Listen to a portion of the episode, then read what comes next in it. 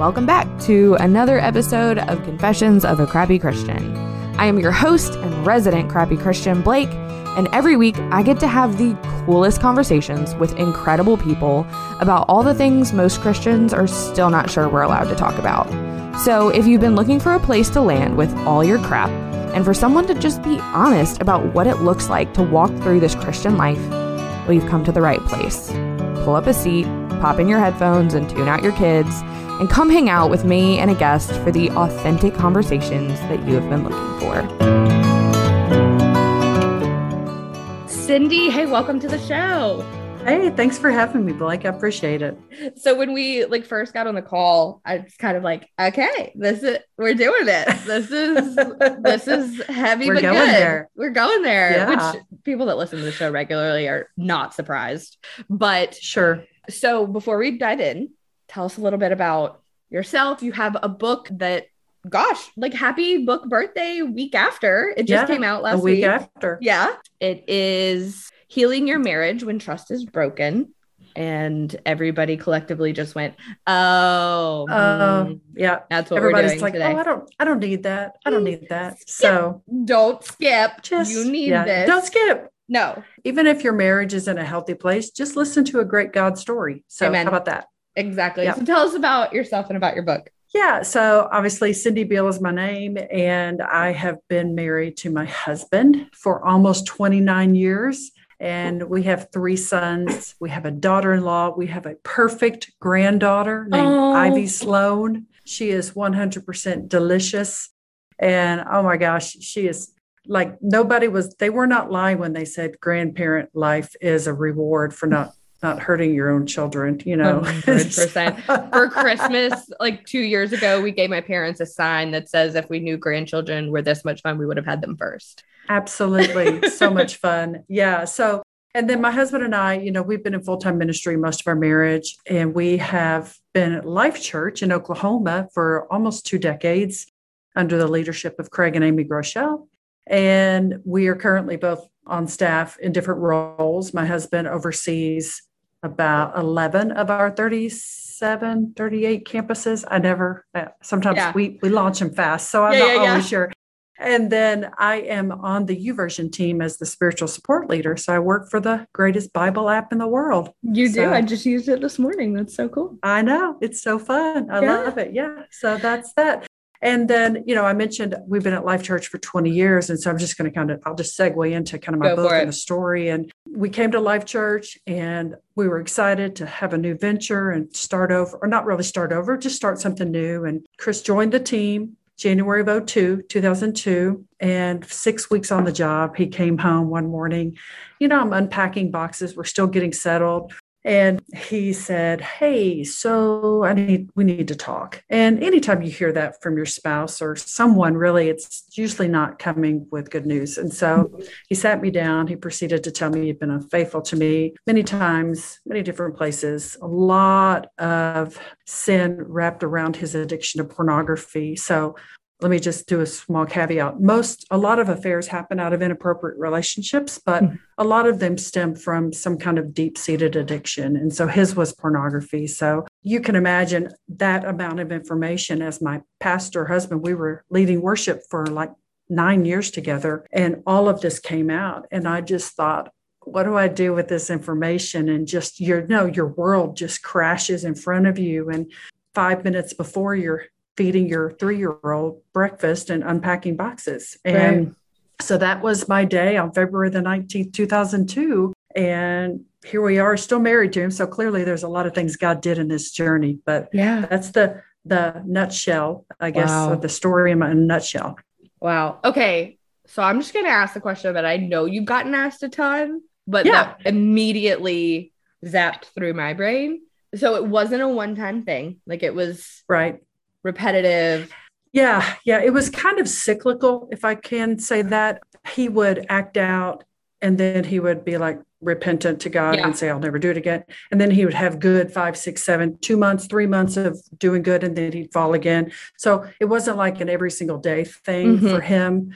So that's kind of how it was there. And people always ask, Did you not know anything? I knew something was off when we were in this, it was about a two and a half year period that all of this happened. So it wasn't like all of our marriage leading yeah. up to nine or to that time. So I knew something was off. I just didn't know what it was. Mm-hmm. And I just thought, well, we're we've been married seven, eight years, and maybe it's just, just part of it. We have a kid because we were married for six years without children. So I thought, well, you know, you just kind of start rationalizing things in your head. So mm-hmm. yeah, I didn't have any idea it was this right. at all. Okay. So the question that zapped through my brain is why did you stay? Yeah. Yeah. Good question. and I almost didn't, if I'm mm-hmm. honest. You know, I know that for some reason in the scripture, there's a re- there's a an out you know when it comes to marriage with divorce is marital unfaithfulness. And and so i thought well i think i think this is it. I think i don't think we can recover from this. I mm-hmm. literally had those thoughts and i have i just thought I, I don't know. And so but at the same time my husband confessed all this to me was fully repentant. Our leadership at church under Craig's leadership was so supportive, helpful, willing to help us along the journey of healing. Chris did resign, of course, but mm-hmm. that was not, I mean, we knew that would happen. But so I'm I'm thinking, I don't know if I can do this, but then I've got my husband who is truly wanting freedom from this bondage he's been in since the first time he looked at a Playboy at age 8 mm-hmm. And so just that's what I'm seeing. And so I just decided, well, I don't have to figure everything out today. So I began to just pray and say, okay, God, do I stay? Do I go? Do I yeah. stay? I probably asked him that 30 times a day for the better part of three weeks. Yeah. And then with within time, the, one of the greatest parts of the book is when I talk about how God showed me what he was going to do. And, mm. you know, I met with a pastor, my mom's pastor, and he said, You are not a fool to stay and be a part of the redemptive work in a man's life. I know that's that's a bumper sticker right there. Yes, although is. people probably don't want to put that on their car, yeah. but yeah. So I just said okay, and but ultimately, at the end of the day, God was asking me, "Do you trust me?" Because hmm. I'm and I'm because I'm like clearly I don't trust my husband, but some I got to figure out how this works, and so. I did trust God. God wasn't the one who let me down. My husband mm. did. And so mm-hmm. I just said, okay, I trust you. And that's when really the true journey of healing happened, each of us individually, and then also mm-hmm. together eventually as a couple.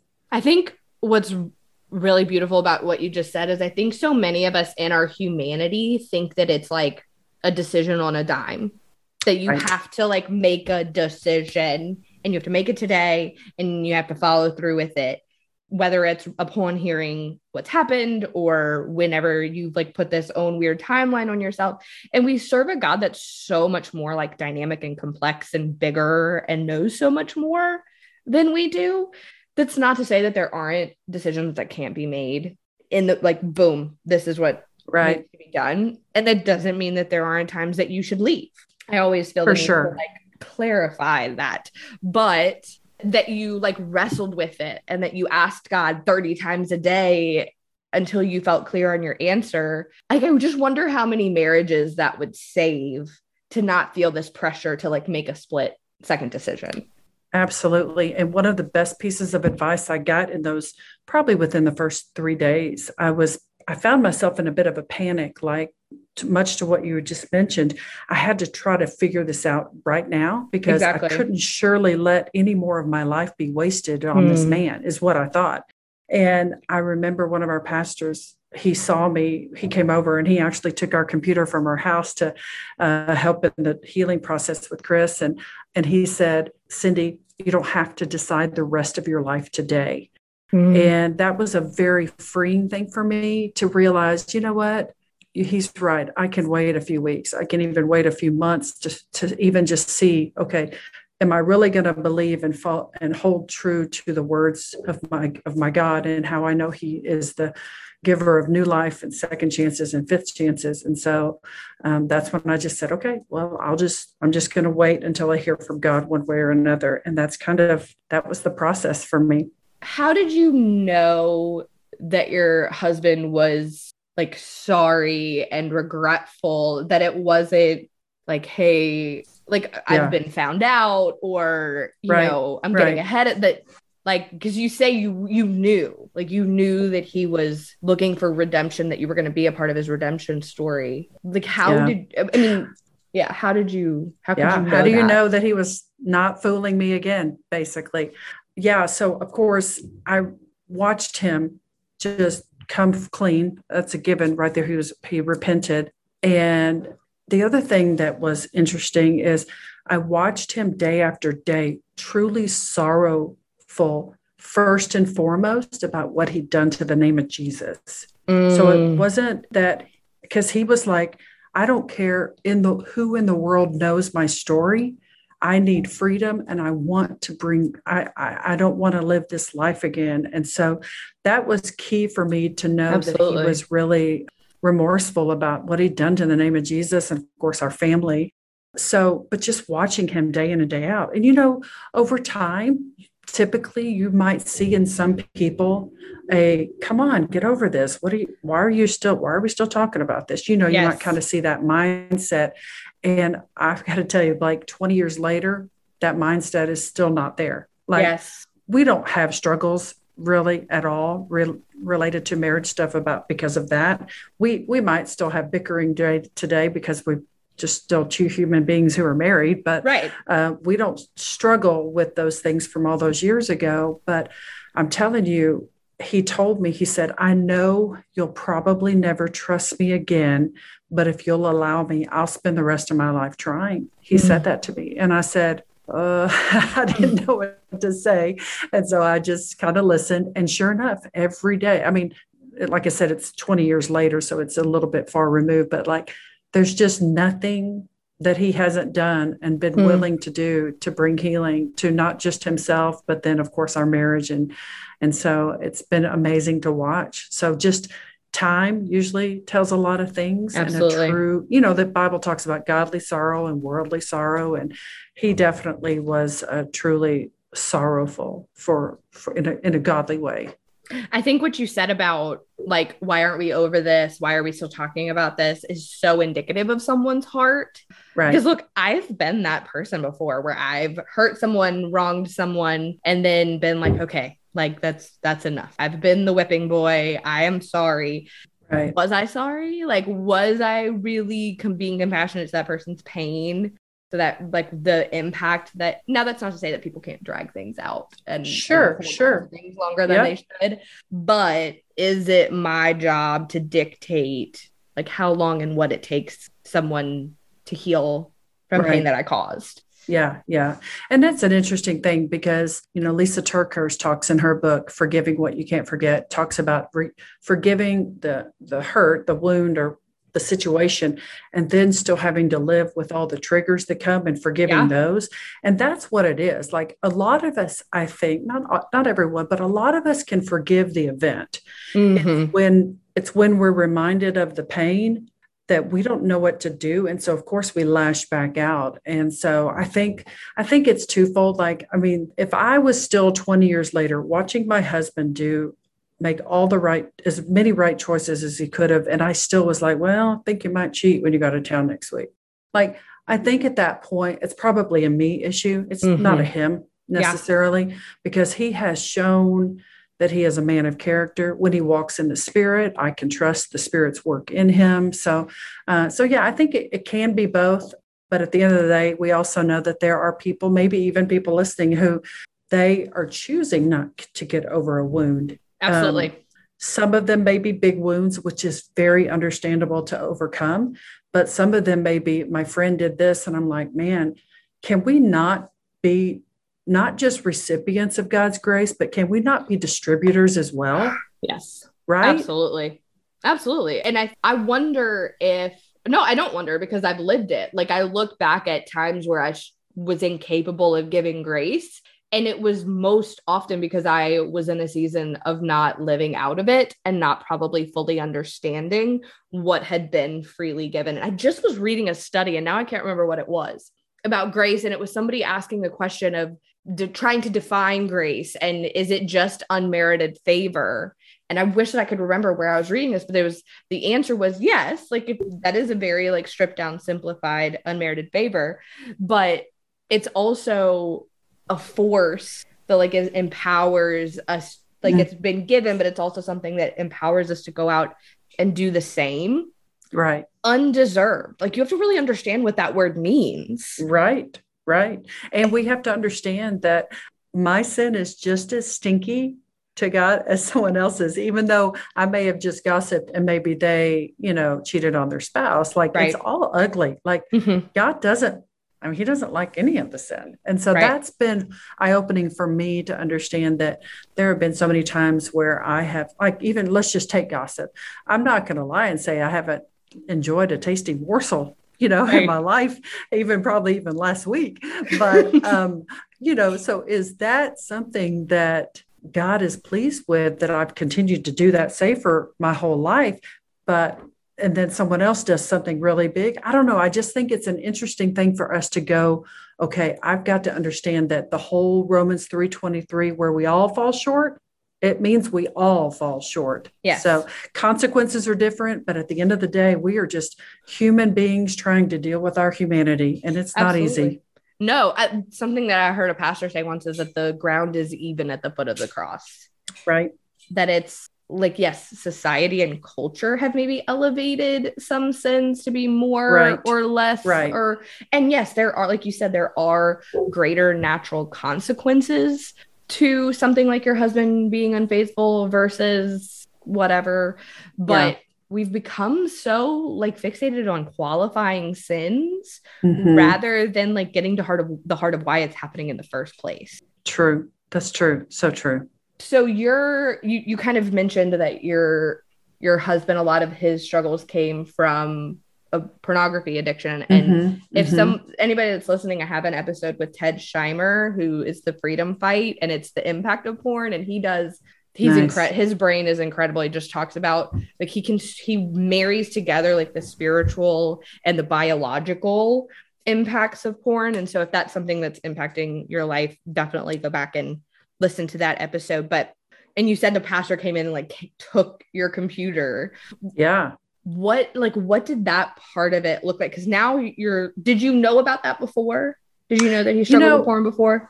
I did, but it was more like, oh, you know, hey, I, I, looked a little bit today and so yeah when when you're covering your sin you tend to only give a little bit even mm-hmm. his accountability partners he would give them like 30% of the story or right. 50% of the story so that's it's kind of a natural thing when you're in steeped in that so yep. so yeah i mean i knew a little but yeah. i didn't understand the cycle of the sin you know what what pleased you in one moment a year later it doesn't please you. And that's just the way porn is. It's a ridiculous yeah. fantasy world that's not real. And no. and so when you have that in your life people always say why why if a husband and wife want to do that together what's the big deal? I'm like you know what? Here's the deal.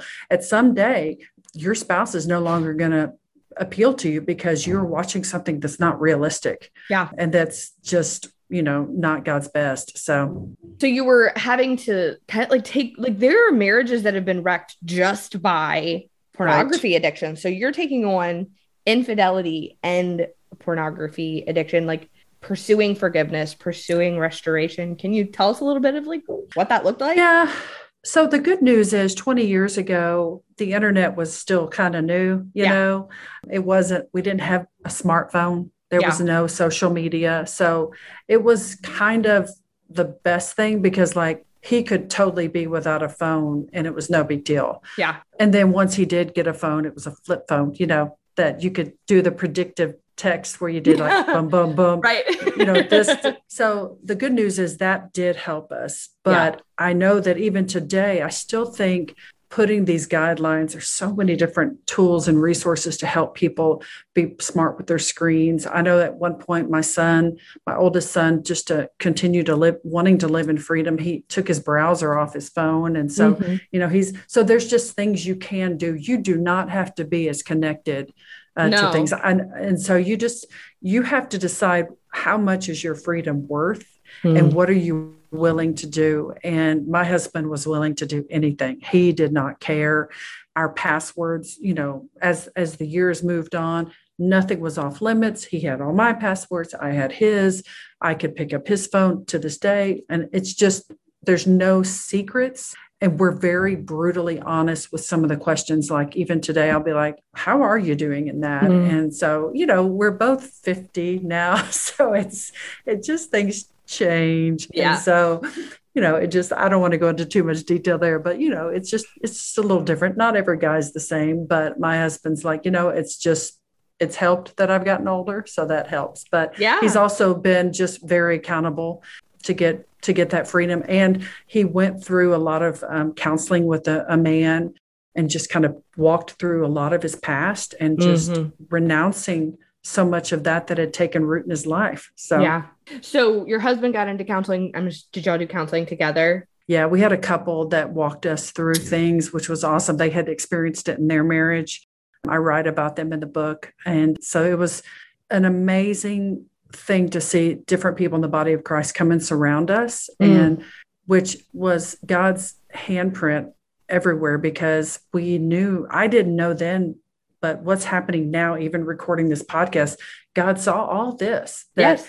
it would be our story to help others know that, okay, you can overcome difficult hardships. Mm-hmm. You really can. So, if someone is listening and they have a similar experience or they're on your husband's side of it in the experience, outside of reading the book, because I always am like, okay, don't give the whole book away. We want people to buy the book. right. What it, I feel like it can feel so big and so mm-hmm. daunting. Mm-hmm. And mm-hmm. like, where do I even start if I've chosen to stay? Like, if you were getting to talk to somebody, what, where do you guide them?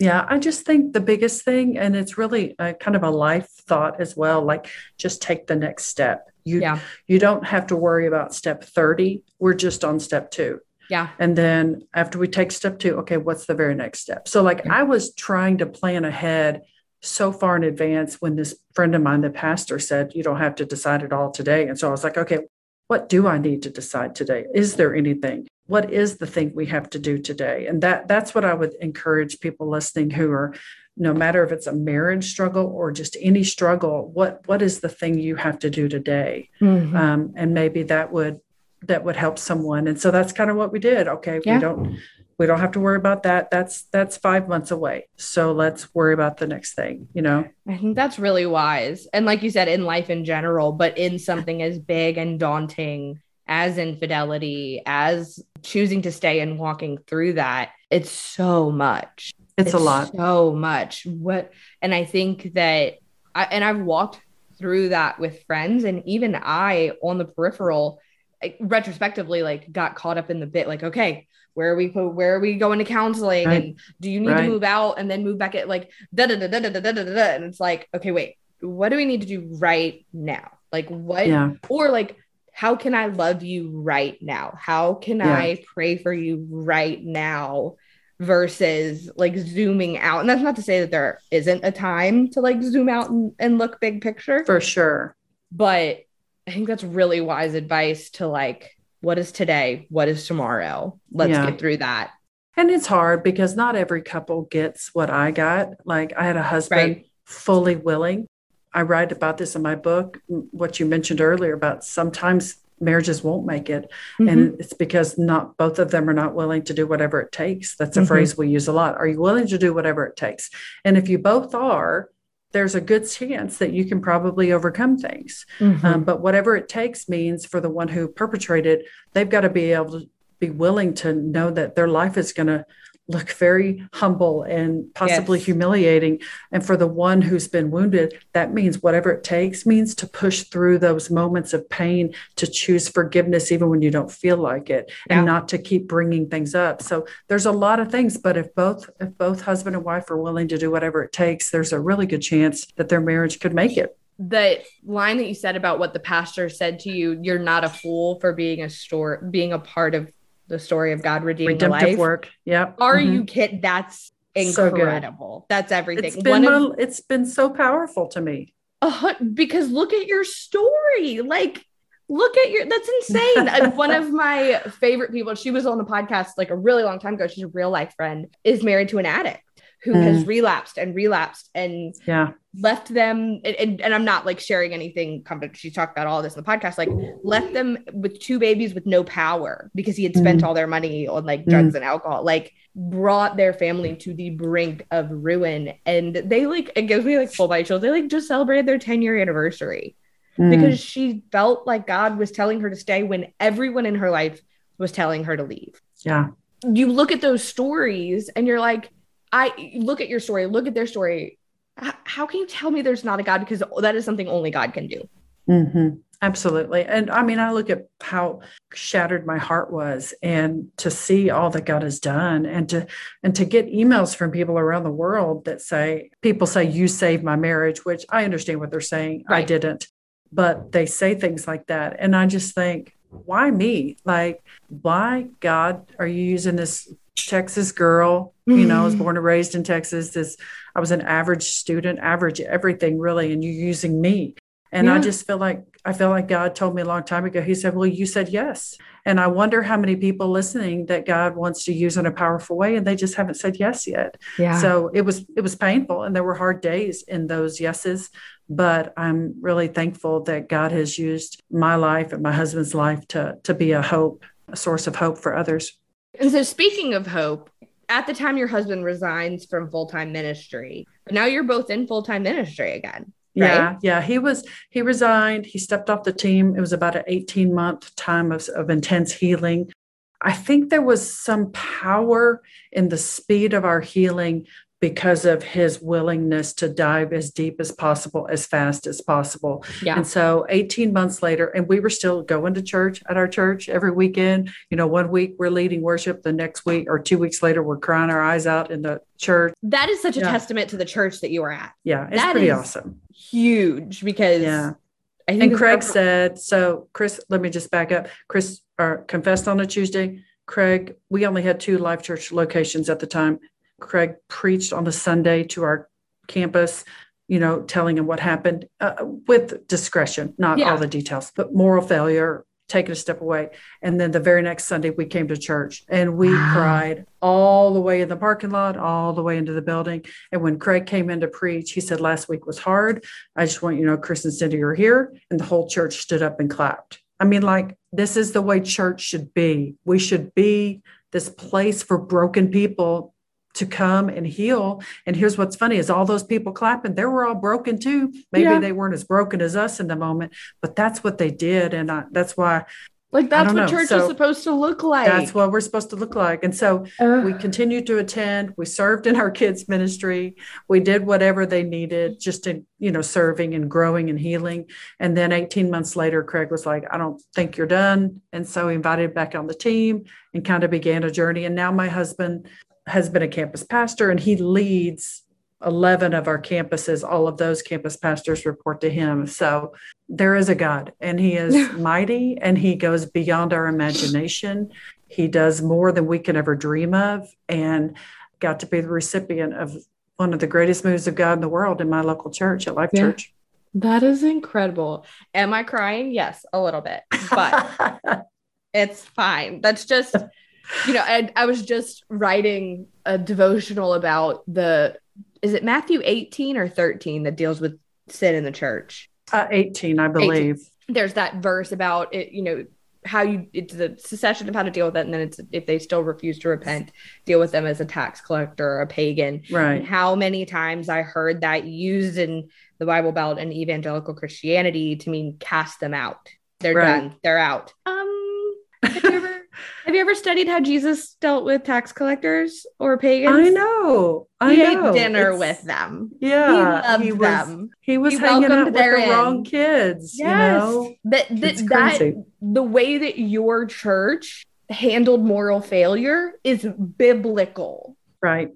That they welcomed you in, they pulled you in tighter, they loved you because isn't the ultimate goal or, or, let's say Jesus in his time, wasn't the ultimate goal for him for tax collectors and pagans and sinners to bring them into the kingdom? Absolutely. That's exactly I mean, what your church did. We did. Yeah. That's incredible. Yeah, so it's pretty special. And I hope more and more churches will do that and not be afraid to deal with the ugly and messy parts of life because whether they want to admit it or not. There's there's a lot of ugly and messy parts of life, even on people who are on church staffs. Yeah. And the reason I know is because we were those people. Right. That's incredible. That is just such a story of redemption in like billboard letters. It's amazing. Yeah. So your book is out where people can read your story yep. and and yep. walking through healing and and how you kind of went from there to where you are today, which people can get wherever they get books. And right, right. tell people where they can connect with you online. Yeah, I mean, I have a website, cindybeall.com for information. And then my book, you can get it probably the best place is Amazon. I think yeah. it's a Christian book, probably other places, but Amazon's just fast usually. Yeah. so yeah. that's what I tell people. And yeah, and I'm on social media sometimes. I'm not yeah. always on there. I've got a granddaughter. Did I mention that? I spend yes. a lot of time. Much so, more important uh, than Instagram. Yeah. Cindy Beall is my Instagram handle. So you can find me on there. I'm not too exciting, but you know, awesome. maybe there'll be something funny occasionally that you figure out or read. Mm-hmm. So love yeah. that. Cindy, thank you so much for sharing your and your husband's oh, story. It's incredible. Thank you. I appreciate you, Blake. Thanks so much. All right, that's it for this week. Thanks for tuning in to another episode of the Crappy Christian Podcast. And hey, by the way, if you super loved it, can you go leave a five star review wherever you're listening? That'd be awesome. All right, see you next week.